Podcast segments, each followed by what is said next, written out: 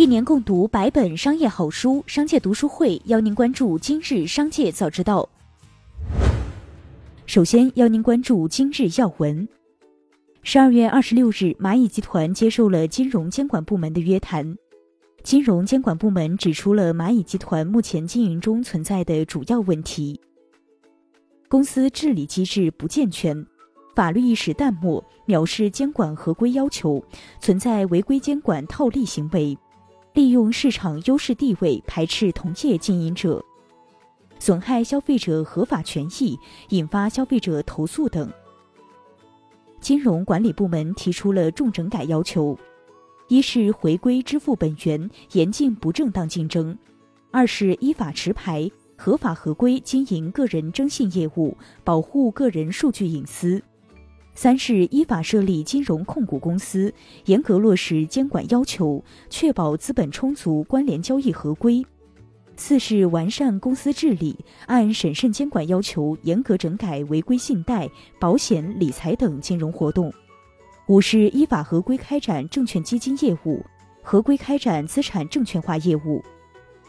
对此，蚂蚁集团表示，已立即着手制定整改方案和工作时间表，成立整改工作组，全面落实约谈要求。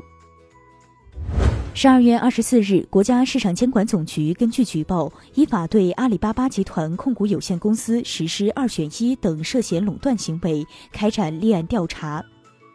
浙江省市场监管局负责人表示，阿里巴巴积极配合，认真接受调查组询问，及时提供相关资料，自觉接受调查，整个过程平稳有序。当天现场调查全部结束。继续关注企业动态。科迪汤圆团团圆圆，科迪汤圆的品牌推广语曾火遍全国，而科迪汤圆的缔造者科迪集团已走入困境。十二月二十四日，ST 科迪发布公告表示，科迪集团被债权人向法院提出破产重整申请书。数据显示，科迪集团早已多次被列为被执行人，其创始人张青海已多次被列为失信被执行人。ST 科迪也被爆出欠薪欠款问题。此外，ST 科迪二零一九年年报遭问询，自身财务也存疑。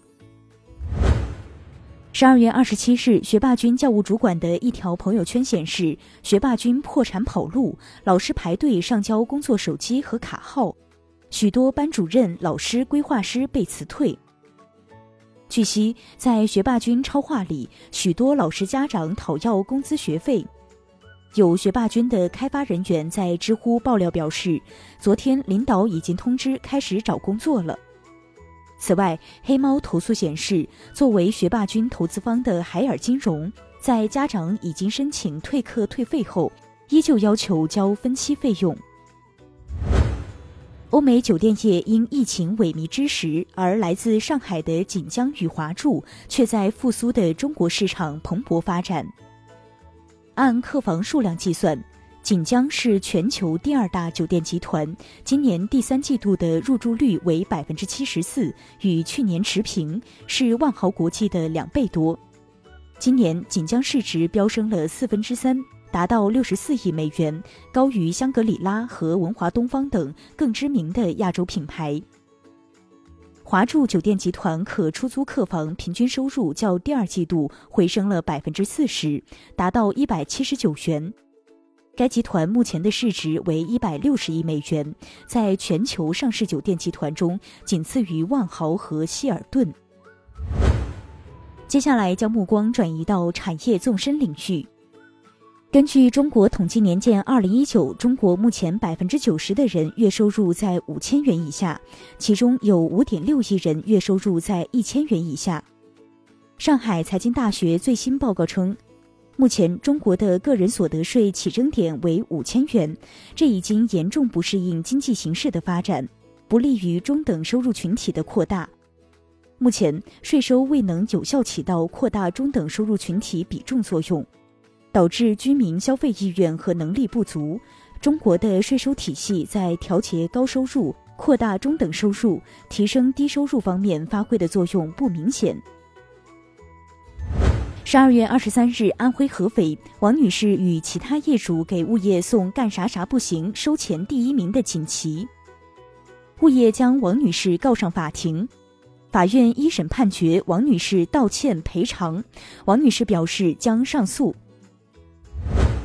最后，一起关注国际事业。当地时间二十六日，美国当选总统拜登表示，若美总统特朗普继续拖延签署新冠纾困法案，恐将导致毁灭性后果。据报道，美国参众两院日前通过新版新冠纾困法案，但截至当地时间二十六日晚，特朗普仍未签署。而美国超过一千两百万失业者的补助都在当天失效，纾困断崖将给美国民众带来极大冲击。特朗普表示，尽管该法案基本上满足了其政府的预算提议，但没有提供足够的直接支付资金，且包括浪费和不必要的项目。日前，丰田中国高级执行副总经理董长征表示。日前，关于丰田汽车掌门人丰田章男炮轰电动车的说法，是日本媒体对丰田章男发言的误解。丰田在电动化布局上一直在积极追赶，怎么会反对电动车发展呢？事实上，丰田章男是在探讨为实现碳中和，汽车业应如何做出贡献，全社会应如何发力的问题，并没有炮轰电动车。据菲律宾问询者报报道，当地时间二十六日，菲律宾总统杜特尔特公开称，要求美国向菲律宾提供至少两千万剂新冠疫苗。如果他们不能提供至少两千万剂疫苗，他们最好离开。不提供疫苗，美国军队就不能留在这里。杜特尔特还称，VFA 正处于终止的边缘，除非他允许美军留在菲律宾，否则美军将不得不离开。报道提到，该协议允许美国军队在菲律宾举行军事演习。以上就是今天的商界早知道节目。最后，还是要提醒您关注商界读书会，精选百本商业好书，一起养成一个长久读书习惯。加入商界读书会，和我们一起用听的方式见证自己的成长。微信关注“商界食堂”公众号，回复“读书会”就可以了解加入了。期待与您相见。